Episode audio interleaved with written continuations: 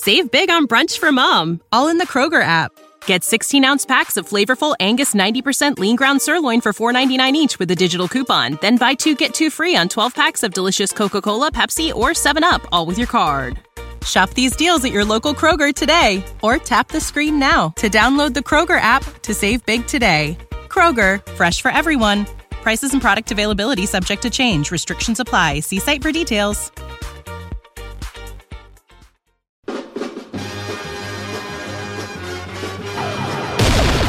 L'asteroid Bros presenta il Fanta Quiz del giovedì. Il Fanta Quiz. Tutti i giovedì alle 12. Si vincono ricchi premi. Il Fanta Quiz, non mancare.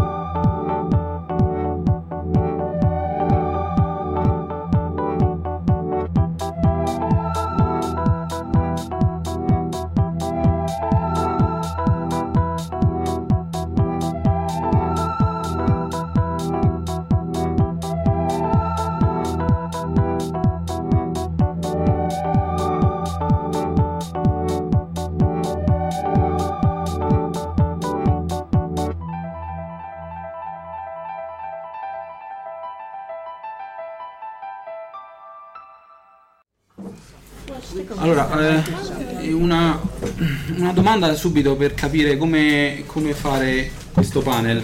Se lo facciamo direttamente in inglese, c'è qualcuno che si lamenta? We can do it in English, right? Ok? Va bene? C'è qualcuno che non vuole il panel in inglese? Volendo si può tradurre, eh, vedete voi. C'è Chiara che è disponibile. Si può fare apertamente, nel senso che se qualcosa ci Va si bene. ferma e si Va bene, ok, facciamo una cosa in- interattiva. So it's gonna be mostly in English. They need uh, help. Okay, so we'll do it in English then. Uh, first of all, thank you very much for being here, but it's really um, an honor and uh, a real pleasure um, to have you in Milan. Is it the first time in Milan? Yes. All yes, right, I- good. It's on now. All right. Um, I would like to. Yes, this is my first time in Milan. I've been to Rome, I've been to Venice, and I've been to Rimini, but this is my first time in Milan. Okay, and you're getting to know Italy. I'm getting to know Italy. My, my, my mother's father was from Naples, And their name was Sa? Sa- Saponaro. Yeah, Saponaro.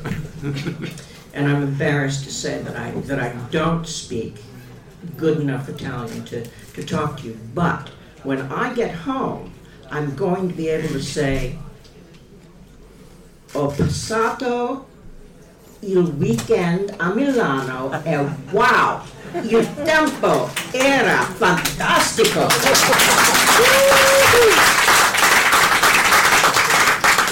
But I won't be able to say that till I'm home. okay. Um, so let me just uh, say how much Patigan, Patcardigan is important personally for me.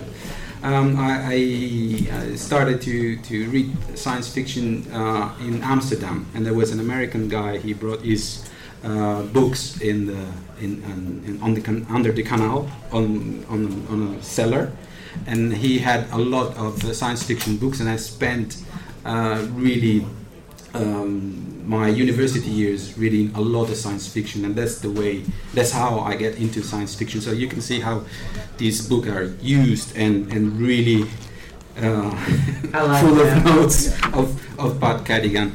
and of course Bruce Sterling as well here. So uh, it's really I, I, I um, I've met I first met Pat when uh, um, we were in uh, London. I, I met you in London, and uh, I still can't believe that you're here and that we can talk about um, the the importance of the cyberpunk and the importance of, of your role in, in the cyberpunk. Uh, Pat has been um, a very important figure in, uh, in science fiction and in cyberpunk movement uh, from the early 90s. Uh, she has written five novels, uh, three of which have been translated in Italian by Shake, and two of which have not been translated yet. So one of them is here, is Tea from an Empty Cup, and the other one is Dervish is Digital. So I hope that soon some of her novels will be translated as well. And the first novels, um, I'm thinking about Mindplayers and thinking about Synners and uh, fools, uh, really ex- expand in a way the the idea of the of the cyberpunk, uh, involving music, involving um, the effect of uh, hyperconsumism, the effect of technology on our mind and, and, and body. Um, so I've prepared um, some, some questions. Um, let me start with this. Um, from the virtual reality in, in Synners and Fools to the artificial reality in uh, Tea from an Empty Cup and uh, uh, Dervish is Digital, uh, the cyberpunk tropes um, of mind uploads and downloads, or the technological penetration of our mind and, and bodies, up to the economic hyper privatization of everything, are still your preferred themes. Um, or maybe, uh, just like you said in an interview, to err is human, but it takes a human with a computer to really fold things up. That's what you said. It wasn't original, but you know, it's it's true. Um, actually, I've gone into space for my next novel, and it's uh, it it's based. Uh, it takes off from the uh, from the story that I won the Hugo for, the girl thing who went out for sushi, and uh, and there's not a lot of uh, the classic stuff that I that I wrote about, you know, in my first five novels. But um, it's um, because it's different. You know, I'm different. The world's different. The culture's different. Um, you know, it's like cyberpunk happened, and then uh, cyberpunk became, and uh, uh, it's impossible to write a novel like Synners now. In fact, uh, when people when people buy Synners, I tell them there's not as much science fiction in it as there used to be. And I just happened to guess right. But I told this to someone and she thought, did they suppress it? And I said, no, no, it, it just caught up with me. And there are, um, there are a number of things that are still in the making. Um, Elon Musk announced that he's going to uh, to you know put in sockets in people's heads and interface with the brain. I think that he should read Synners, figure out where to put the sockets, and then send me some frickin' royalties because the man can afford it. But uh, I think that Strange Days was from 1995 from uh, Kathryn Bigelow.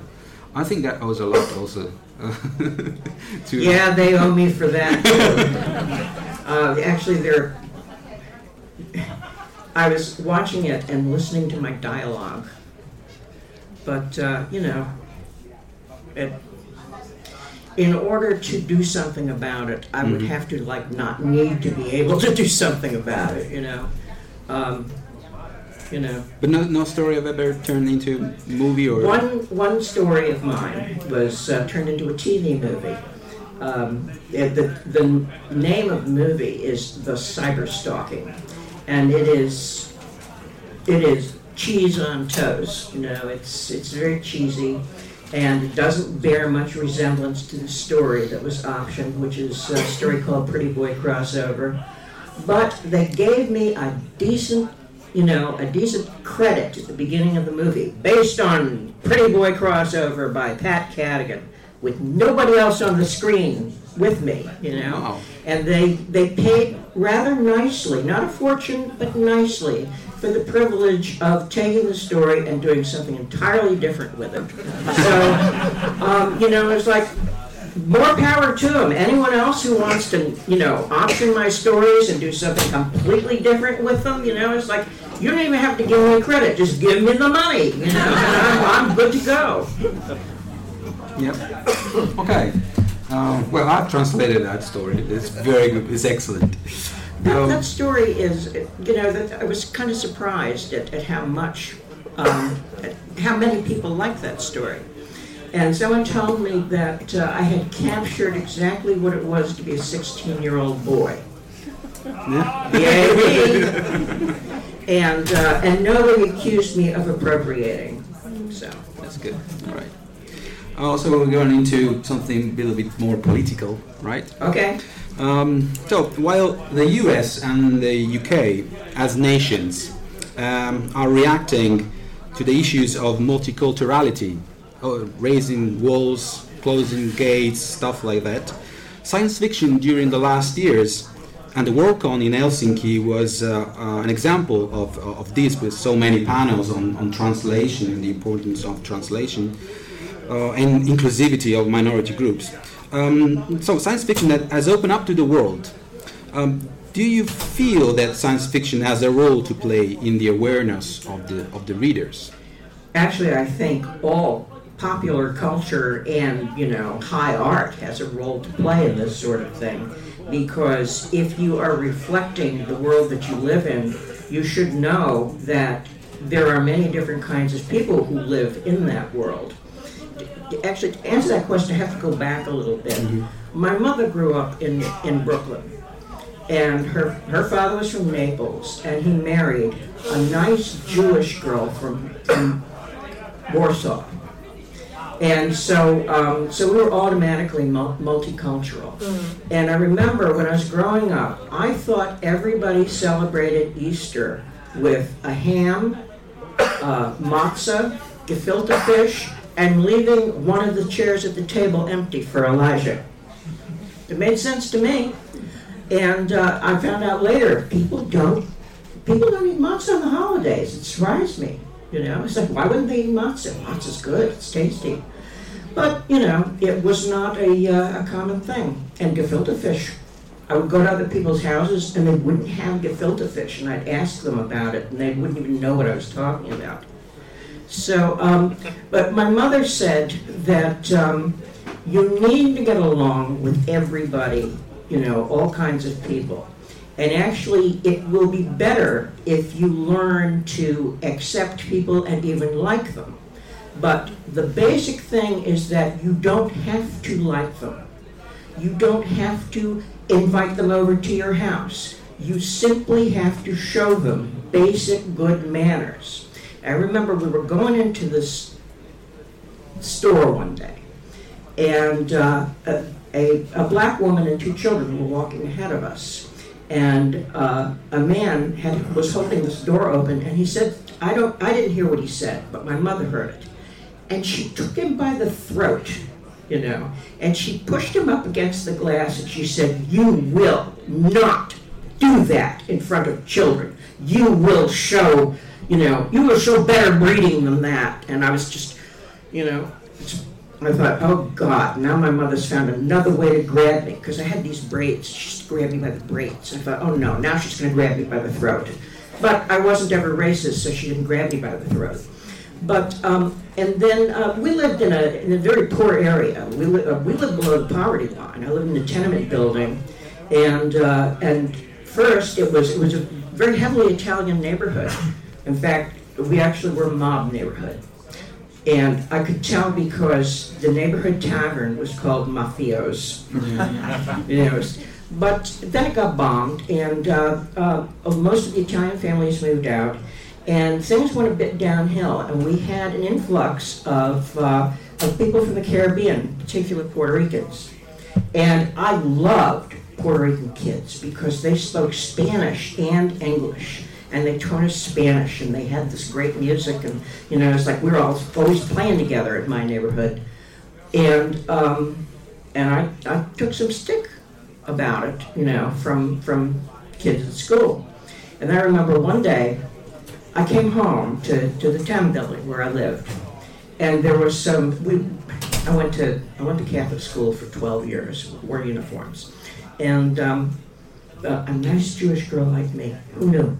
Uh, so uh, I saw some kids, you know, some some girls that I went to school with, and they said, "We didn't know you did social work in this building." And I said, I don't do social work in this building. And they said, why are you here? I said, I live in this building. So I had a, a different viewpoint from, from, you know, it's like your, your middle class American. And uh, I remember when I moved from Massachusetts to the Kansas City area, the University of Kansas, which is a little farther out from, from the Kansas City area, and the racism was so much more pronounced than it was on the East Coast. And I thought to myself, you know, if, because I would see how the, the students at the University of Kansas were treated, you know, and when I went to Kansas City, I could see how black people were treated in Kansas City. And I thought, man, if they tried this in, back in Massachusetts, people would be dead. And uh, um, so I grew up with the idea that uh, that the more the more multicultural you are, the stronger you are. The more you include, the better you are. And this is nature's way. You know, it's like nature does not say everybody from the fa- same family, whether it's plants or animals or people. Everybody mate, just in, in the, because you know it's like you mule out pretty fast. Uh, the you know the bad things come up in the genetics and but if you have a varied gene pool for anything, it becomes so much stronger. There are more combinations and you discover new things. And when I got to science fiction, um, it had the reputation when I was younger, much younger, of being, you know, old white guy stuff, old American white guy stuff. But the truth is, many science fiction writers slipped things into their stories that got past their racist, sexist editors. And uh, um, if you know how to read certain of the old stories from the 40s and 50s, you will discover that there are lots of black people in them, and uh, and there are lots of uh, women doing different kinds of things in them. You have to read carefully and you have to know American culture to, to, to pick up on it. Uh, there's a particular story that I'm thinking of called The Watchers in the Glade by Richard Wilson. And uh, it's a story about people who have been marooned on a, on a planet by space pirates who then go off in the spaceship. And the main character is thinking about bad things that happened to his family, including an uncle who was a professor of mathematics who got framed for um, a crime that he didn't commit and now is, is working on a chain gang in the South. This would only happen to a black person.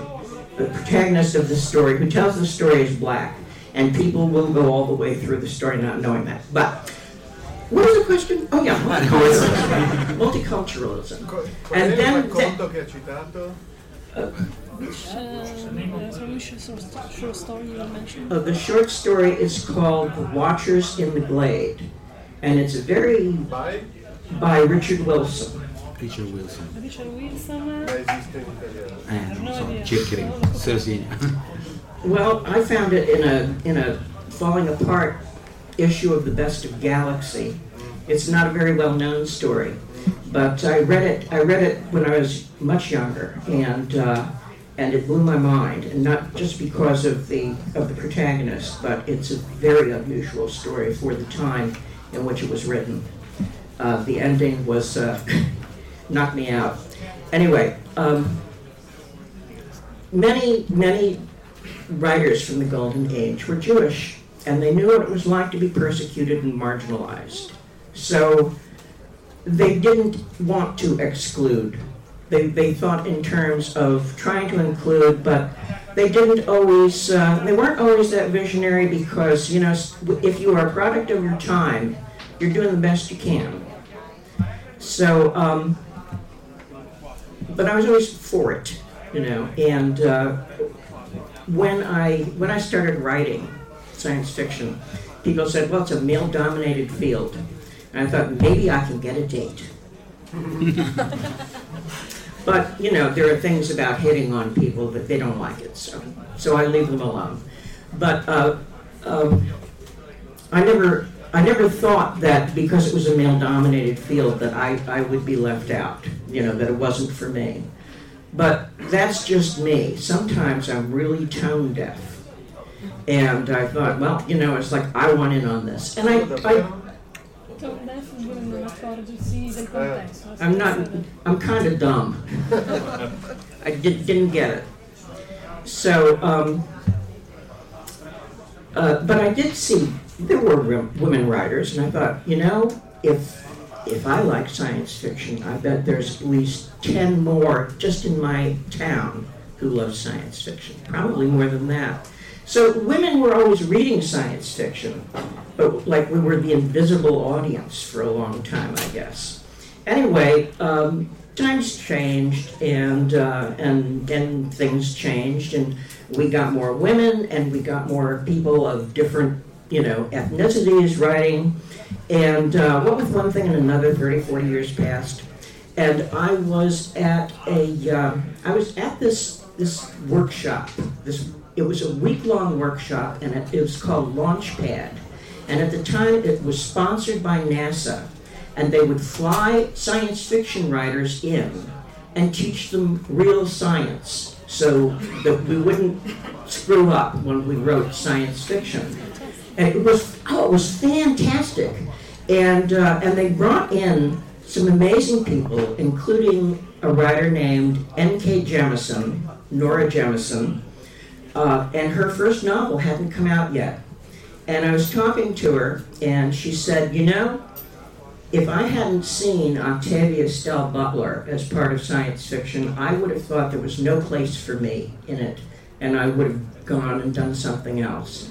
And I thought, wow, what a close call we had, because Nora Jemisin's work is fantastic.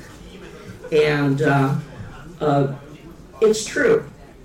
If, if everybody in here was black, and you walked in and saw an audience full of black people, and I, were, I was black too, you would think this was something for black people and you would maybe leave. Unless, of course, you were really open minded and you felt like, you know, coming in and finding out something different. And that's the way it is for people of different colors, different origins. If they don't see themselves, and for a long time they did not see anyone like them, except, you know, maybe here and there, uh, they felt like this was not something that they, you know, that they would be welcome in. But now they are. And then science fiction went and made me so proud of it. The sad puppies. The sad puppies. the sad puppies, and I'll tell you I'll tell you what the sad puppies really were, okay? The sad puppies were a bunch of guys who's, who failed to learn the lesson in kindergarten that you should be a good sport.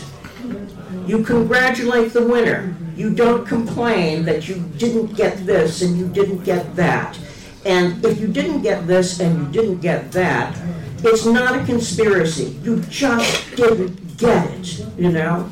And you can, and you know what? It won't kill you. But they got all bent out of shape because they felt that, you know, it's like, well, in three years I should get a Campbell Award, and then another three years I should get a Hugo, and and uh, and and they couldn't understand why they weren't.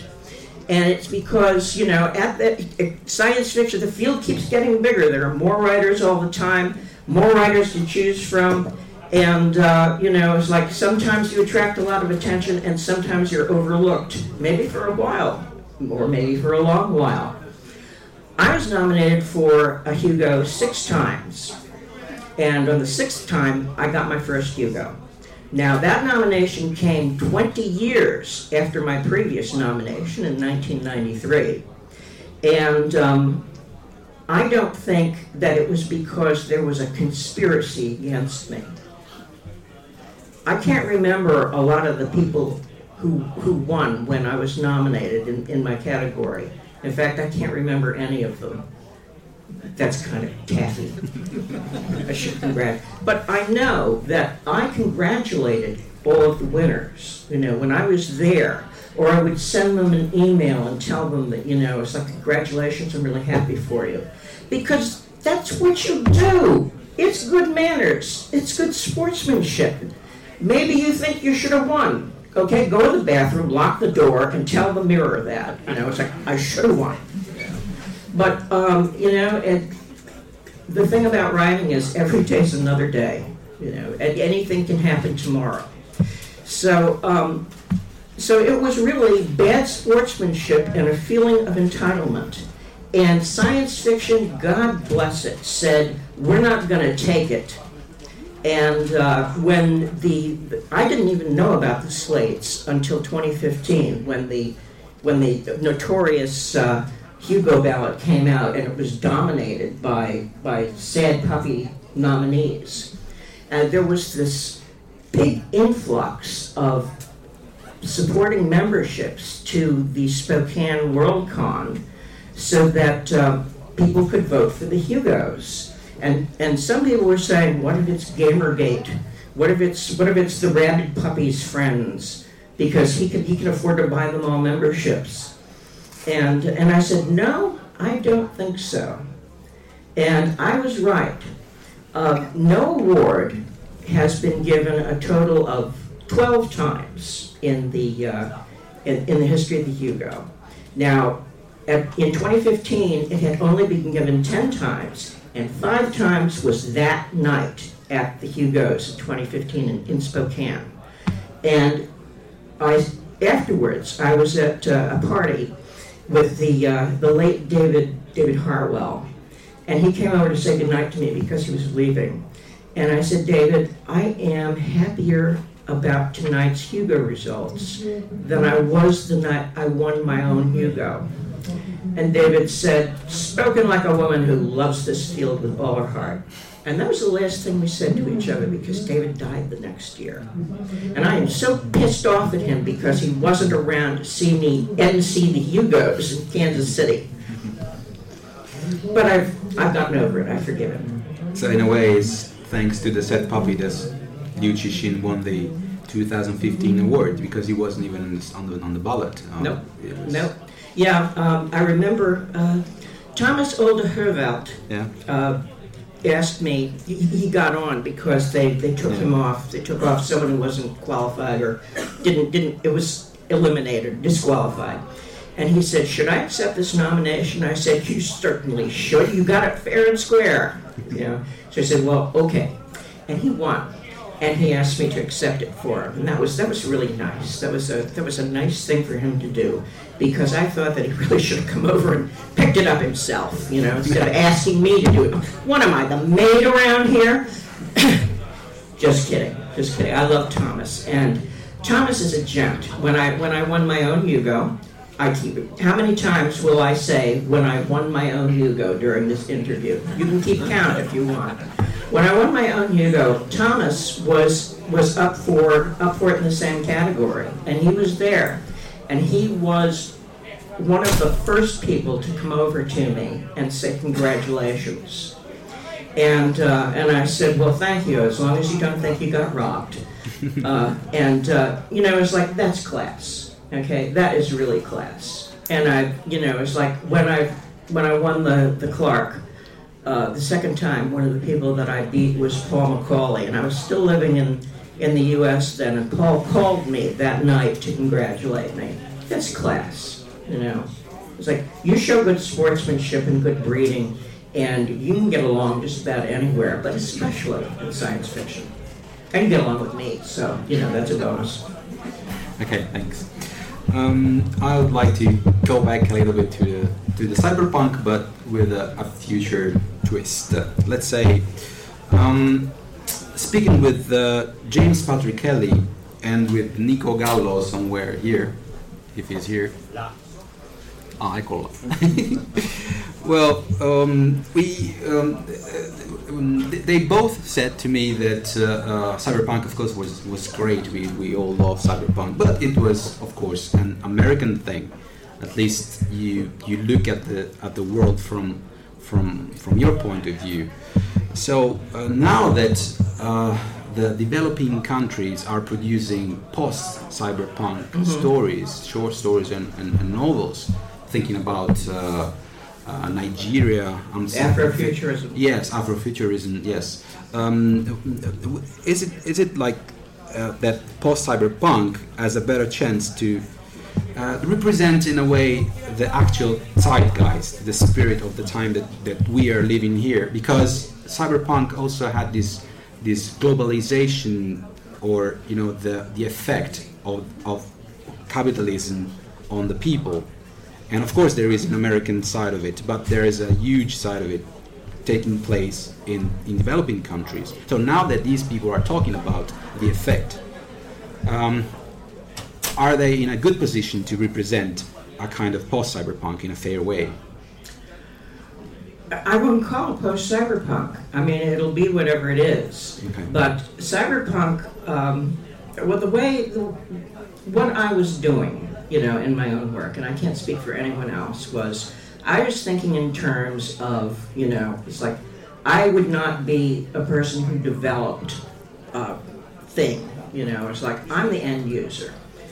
I and I always get the one that's kind of broken, that doesn't work, you know, that shorts out after two days.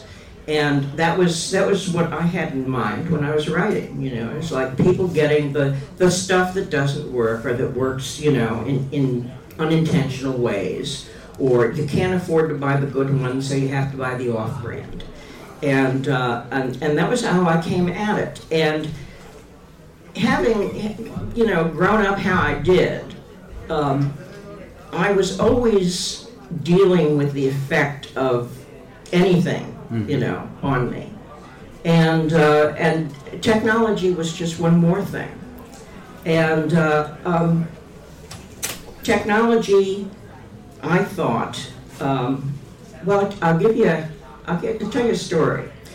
I was at um, we used to go to this convention in Austin, Texas called Armadillo Con. When Bruce was there, Bruce was always there. And uh, there was this one time that this computer company asked us to come and talk to them. And Bill was there, Tom Maddox was there, Walter Jon, you, and me. And, uh, and we did this sort of weird panel discussion type thing. And there were uh, the computer scientists in the audience were asking about how the internet, you know, the internet, what impact it would have on totalitarianism, you know, and that kind of thing. And Tom Maddox said, oh, the Russians will just send in the tanks like they always do, just like they did in Czechoslovakia last time. And the computer scientists were arguing with him. And I thought to myself, you know, I was listening to, to what they were saying very carefully. And, uh, and I thought, you know, they- they're talking like they know something. And six, something like six weeks later, the, the Berlin Wall came down. And I thought, you know, they're probably in touch with people on the other side. And, uh, and they must have known something. They must have been talking to people. And of course, in America, we hardly were ever aware of anything that was happening. So we had, we had no clue that the, the border of Hungary had already become porous that summer. You know, it's like, we don't know, we don't know jack in America, you know? It's like we find out, we find out things so long after the fact, I'm surprised that we even know who's president sometimes. I mean, that would account for it, right? But um, there were so many things that we didn't know. And uh, in fact, um, the first time I went to a non English speaking country for Worldcon was in 1990. I went to The Hague, and I ended up on this uh, panel about translating by, by complete accident because I, I did not translate. I had been translated at that point, but I didn't translate. And it was the f- first time I'd had my consciousness raised about the problems of communicating outside the English language. And remember, there's a Spanish translator on one side, and she's talking about the difficulties she's, she faced with, you know, it's like dealing with non-Spanish culture and trying to translate it into something that didn't sound completely off the wall. And uh, a Dutch translator saying, well, you know, we don't have very many uh, words for mountain in, in Holland. So, uh, so when we get the Lord of the Rings, it's really hard not to make it sound monotonous. And it was the first time I'd ever really thought about it. And I should have, because my first sale ever had been translated into French some years before that. And they sent it to me. And I read, I read French well enough that I can check a translation if I have a, a dictionary handy. And that story is so much better in French than it ever was in English. I mean, that story is wonderful in French. And I remember when Synners came out in France, I don't know exactly how they translated it, but they needed to sell it in two volumes. So uh, that always impressed me. I, and I always thought, what did they sell the two volumes together? What if one sold, sold more than the other? What if, what if, what if the first volume went out of print? Yeah. But anyway, I had my consciousness raised, and uh, and even more so by the people who attended, because 1990 was, you know, it was uh, the breakup of the Soviet Union was was going on, and of course the Berlin Wall was down, and all kinds of things were happening. And people who had never been able to go to Worldcon, who wanted to, people from Poland and Austria and Russia, were, were coming to the Worldcon. They were they were absolutely beside themselves at meeting Brian Aldiss, you know, and, and, and Jack Womack and, and all kinds of, of, of other writers. And, uh, and there were editors and, and you know, uh, editors and, and, and publishers there too. I remember talking to one Russian editor who's working three jobs to support her science fiction habit. And I thought, man, you know, my hat's off to you, honey, because, uh, because I think someone from another more affluent background might say, too much work, I'm going to do something else. So I thought that was, you know, it was like, that was obviously a labor of love. And I thought, you know, there should really be more world in the World Con. And I've been really encouraged by what's happened in the last few years. We had, uh, uh, we had London again, then we had Helsinki, we're going to have Dublin in 19, uh, in, no, in 2019. 2019. Not in 1920. I'm dyslexic. I'm dyslexic with numbers. It's called dyscalculia, but I can't pronounce that. All right. Um, I'll open to the questions if you want to. I think you have a, a wonderful chance to have two members of the original cyberpunk movement here. if no, no, okay, one, one, I don't need any questions. one. Let's listen no, no, no, no, no, but just You can hear me Yeah. anytime. Come on. okay. Um, just the exceptionality of it. Um, We so, hardly ever get together anymore. That's true. But it was pleasant. It was great. Uh, like that. And Viva Milano. Yeah. Place. Viva Milano. sì. Yeah. Ovviamente le, le domande potete farle in italiano e, e Chiara Traduciamo. quindi non sentitevi, non vergognatevi, non sentitevi imbarazzati, insomma, ok? Um, if there are no questions, then certo. Sorry, can I ask one? Because I do have a question actually. Okay. Uh, I was listening to you, lo faccio prima in italiano e poi in inglese. Quello che volevo chiedere, quello che volevo, quello che volevo, no, va bene. Volevo chiederle, avete, tu gli hai chiesto della situazione. Sorry. Oh, wait, here. Okay. Here's mine. It's thank closer. you. Yeah. Okay, let's do it this way. Thank you. Eh, no, ok, si sente meglio. Eh, Tu prima hai citato la situazione politica attuale, lei ha fatto un quadro più ampio parlandoti anche del passato di come si è posta nei confronti di certe situazioni. Volevo chiedere molto brevemente, torno un attimino sull'argomento, ma se pensa che oggi la situazione del mondo, dell'America, dell'Europa, scelga lei, ehm, è uno spunto creativo interessante per un autore di letteratura fantastica. Nel dettaglio. Se, se, spero che non abbia una domanda. Um, now, I, I just want to touch upon what you, uh, what Francesco mentioned earlier, because he mentioned the situation, the political situation in UK, US, uh, briefly and you expanded on that. But if you don't mind getting back to that for a moment, uh, my curiosity is very simple. I, I'd like to know if you think, as a writer and as an informed citizen, you know, as a reader as well, if today's situation is food for thought and an interesting material for writers. If people living in interesting times, it has happened in the past, are, you know, brought to write sci-fi when you live in times like these, I would say. Mm-hmm. Or not. Maybe we are too worried about something very real, so no forgiven. I don't know. I feel Well, if my mother were alive now, she'd say, "You can't make this shit up." Um, Questa l'avete capita tutti. yeah, they got that. Okay. Um, you know, when I, uh, the first time I went to Poland, uh, the mother country, my other mother country, uh, my, mo- I was going to talk at some universities, and my mother sat me down. It was the year 2000, and um, George W. Bush had just been elected for the first time.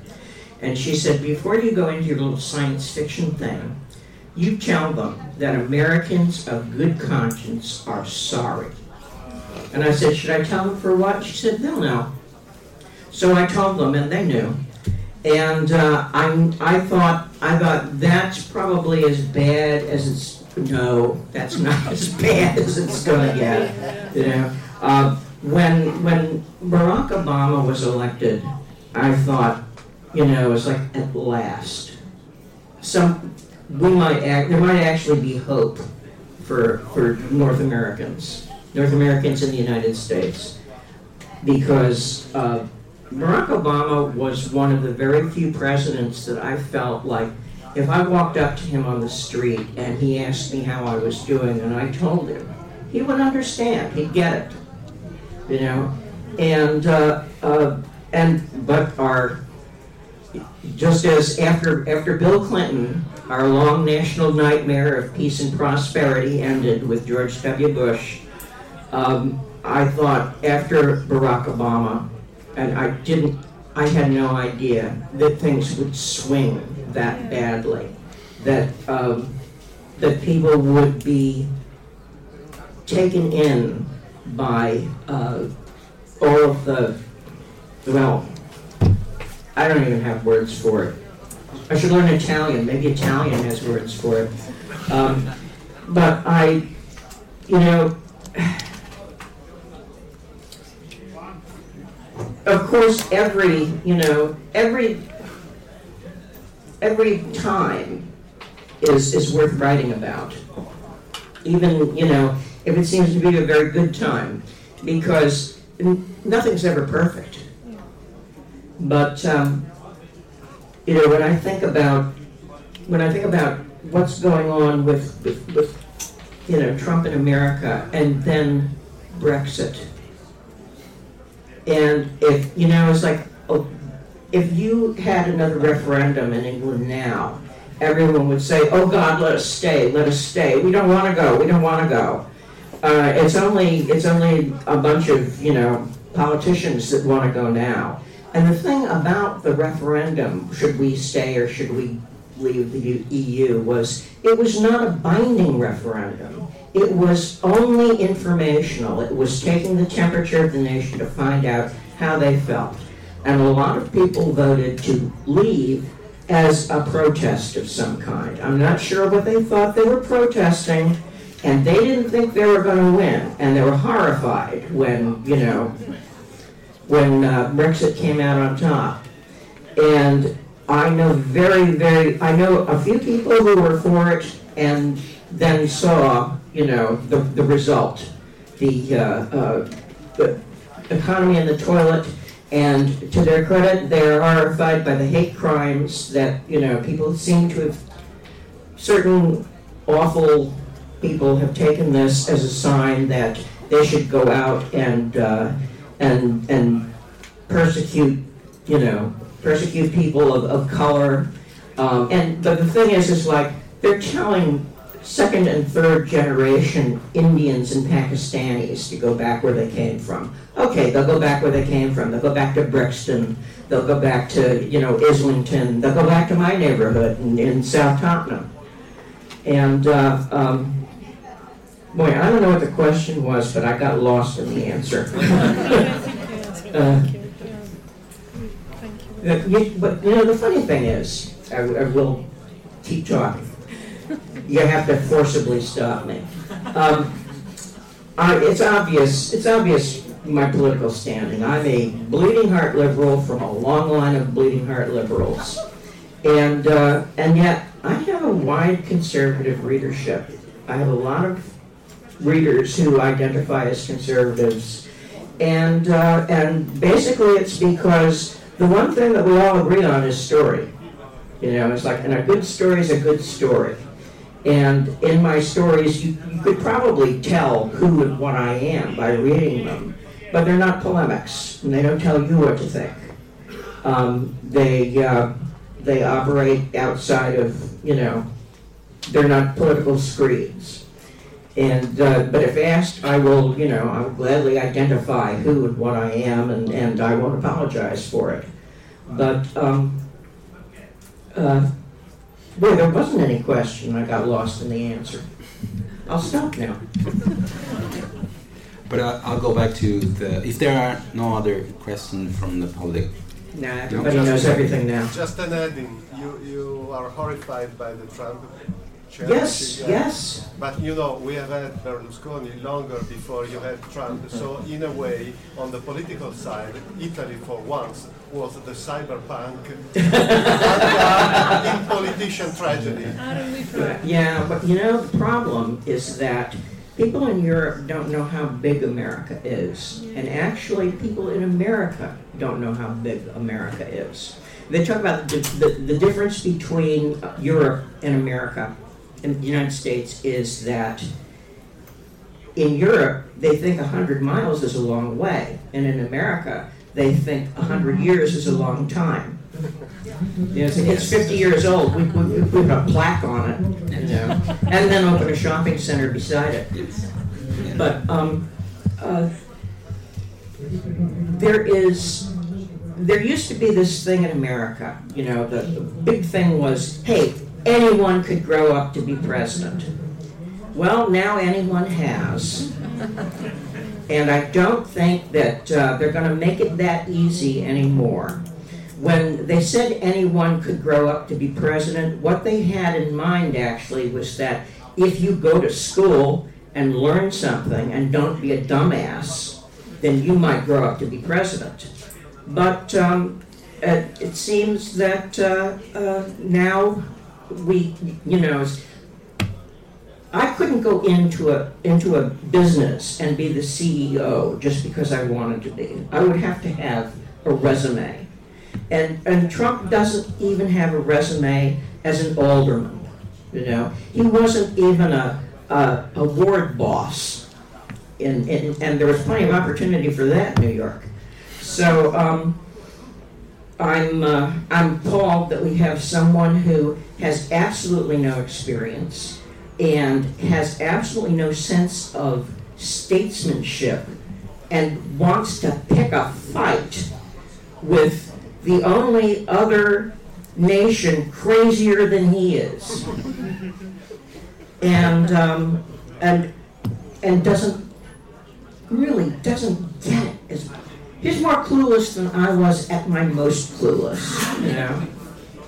I'm, you know, I can't even apologize for this. There's no apology that I can make, you know, that is, you know, you know, it's ugly American. All right. I, I'll, I'll go back to something lighter. Um, I, yes, let's. Probably good idea. Yeah. Um, um, you mentioned a good a good story. Uh, so once you said that um, I have quote I have one one criterion for a good book in whatever style or genre, and that's while you're reading, if the words go away and you're watching the movie in your head, that's a good book. If you've got that, you've got characterization, you've got scene, you've got definitely good plotting. So, is this the way? And this is the, the suggestion that you might give to readers, or you know, is this the way it works for you? Yeah, it still does. It still works that way for me, and uh, and I learned just how uh, how important that was when I was having chemotherapy. Um, I'll bring up my cancer too. Um, when I was having chemotherapy, I would read, and sometimes it was hard to read because I'd fall asleep at the end of every sentence. But then I would wake up and read the next sentence. But um, when I was reading, the good books took me completely out of the chemo suite and into the story. And I realized I'm right about that. You know, it's like you, you if you if a book engrosses you, you know, if the story engrosses you, and you don't even necessarily have to um, have to agree with it. Lou Shiner wrote this book, and I I'm losing the I'm losing the title. Maybe you about the rock stars going back to to revive them, the, the ones that died, change history. Mozart and? It's No, no, and it, it's no. This was a novel, Oh, oh, right, yeah, it's rock novel. the rock novel. Yeah. Yeah, the rock novel. Sorry. Yeah, very helpful. I'm sorry, but I went all the way through that book, reading it. You know, I read every single word, and I argued with it. I argued with the whole premise. I argued with you know with the plot, and I argued with the characters, and I got to the end, and uh, and we still didn't see eye to eye, but it was a decent experience. You know, it was a good book and, uh, and there aren't many books that can engage me that way. You know, it's like you have to get be a really good writer to keep me reading because, um, you know, it's like once if something clangs on you and you realize, no, this would never happen. You know, this couldn't possibly be, or these characters are behaving like idiots. You know, that's the idiot plot. It only works if everyone in the story is an idiot. Like um, you know, horror movies from Hollywood. go into the go into the house in your negligee. Um, anyway, uh, yeah, yeah, that's what I call great book. Okay. Um, would you give us three good titles of books like that? Hmm. Okay, not, not, not necessarily from, from science fiction. okay, let me think. Because this varies from you know day to day, and sometimes even from hour to hour. Um, what was that book you wrote about? I don't remember all my own titles. Yeah, yeah, but I don't remember all mine either. Holy, Holy Fire. No. Holy no, fire. No, not that one. The one about the woman. The one, the she- one with the plot. at one point, she ends up in a in a prison camp, and Uh, she Islands in the Net. islands in the net. Man, I didn't want that book to end. Well, you're living it now, sister. Yeah, yeah. Um, that was yeah, Islands in the Net by Bruce, and probably anything else he's written. But that particular one grabbed me, you know, and it, it dragged me through, and I just at, every, when I got down in the, the the pages became, you know, less and less. And I was thinking, oh, it's going to end, it's going to end. Oh, damn it, it ended. But boy, you know, it's like it was great while it lasted. that Glimpses, the Lewis Yes, book? glimpses, Yeah. glimpses, glimpses by Shiner. Not the world's most memorable title. No, no, no.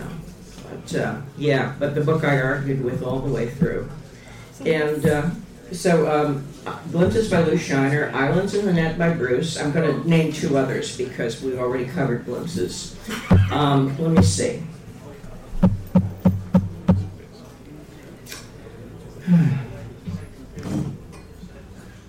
Oh, there's this. Um, wait, let me get my equipment out.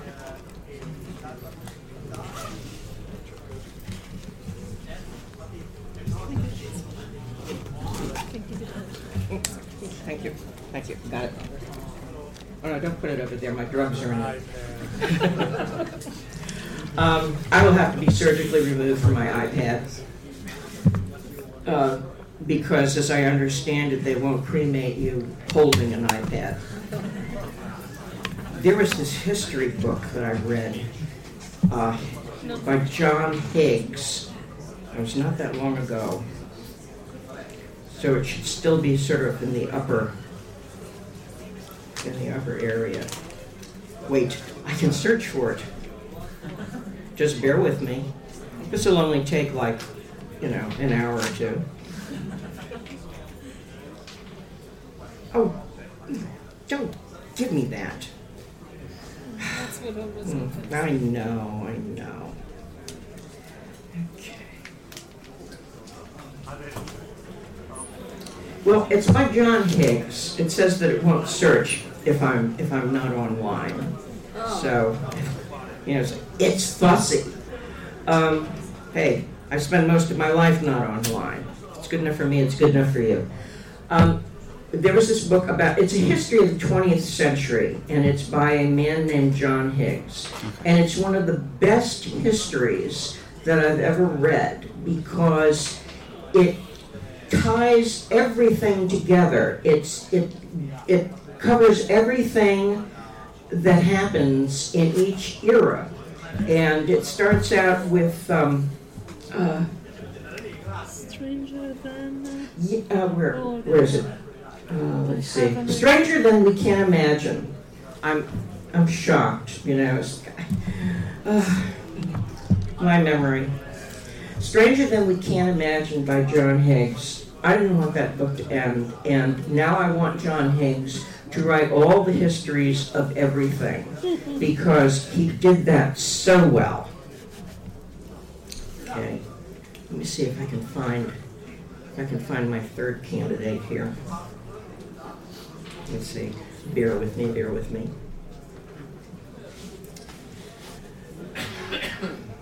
Read a lot of e-books back. Yeah, because I can find them. Particularly for, for research. I, uh, I, I still, still do read, you know, um, paper books. And my kid is a real snob. I offered to get him ebooks. And he said, I want a real book. But, uh, well, he comes by it honestly. We told him when he was little that he could have any book that he wanted. Couldn't have any toy. But, you know, it's like if it was a book, he could have it. And, uh, and, and, you know, it's like I made his father bite his tongue and, and read, um, and let him read Marilyn Manson's autobiography because, hey, it was a book and he was reading it. Um,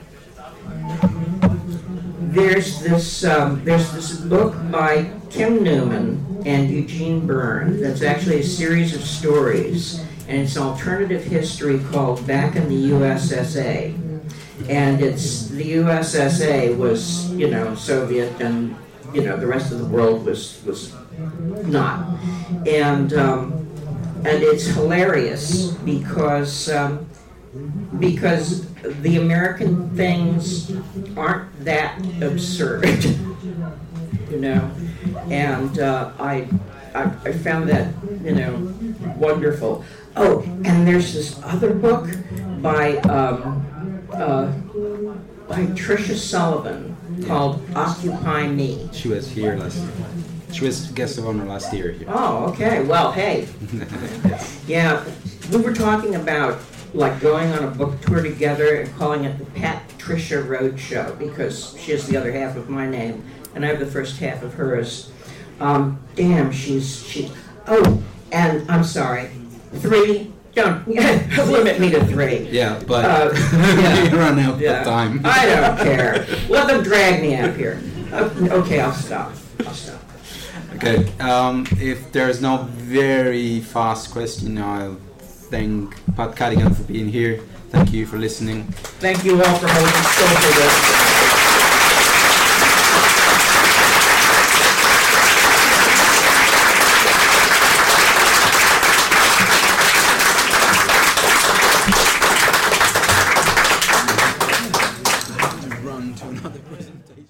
Avete ascoltato Fantascientificast, podcast di fantascienza e cronache dalla galassia. Una produzione Recast Media Factory. Da un'idea originale di Paolo Bianchi e Omer Serafini, con il contributo cibernetico del Cylon Prof Massimo De Santo. Potete seguirci ed interagire con noi sul nostro sito recast.media, su Facebook alla pagina Fantascientificast, su Twitter sul profilo Chiocciola Fantascicast, sul nostro canale Telegram t.me barra Fantascientificast, sulla nostra community Telegram t.me barra FSC Community. Se siete particolarmente timidi potete utilizzare la vecchia, cara e affidabile posta elettronica, scrivendoci all'indirizzo fantascientificast-media. Tutte le puntate sono disponibili sul nostro sito, su Apple iTunes e su Spreaker all'indirizzo podcast.recast.media. Se volete potete lasciarci una valutazione a 5 stelle su Apple iTunes ed offrirci una birra romulana o un gotto esplosivo pangalattico sostenendoci tramite una donazione PayPal o Patreon utilizzando gli appositi pulsanti sul nostro sito. Fantascientificast è una produzione amatoriale, non si intende infrangere alcun copyright, i cui diritti appartengono ai rispettivi detentori. Autorizzazione SIAE 56125359. Nessun byte e nessun tribolo sono stati maltrattati durante la produzione di questo podcast. L'equipaggio di Fantascientificast vi augura lunga vita e prosperità e vi dà appuntamento alla prossima puntata lungo la rotta di Kessel. Io ne ho viste cose che voi umani non potreste immaginarvi. Navi da combattimento in fiamme al largo dei bastioni di Orione. E ho visto i raggi B balenare nel buio vicino alle porte di Tannhäuser. E tutti quei momenti andranno perduti nel tempo come lacrime nella pioggia. È tempo di morire.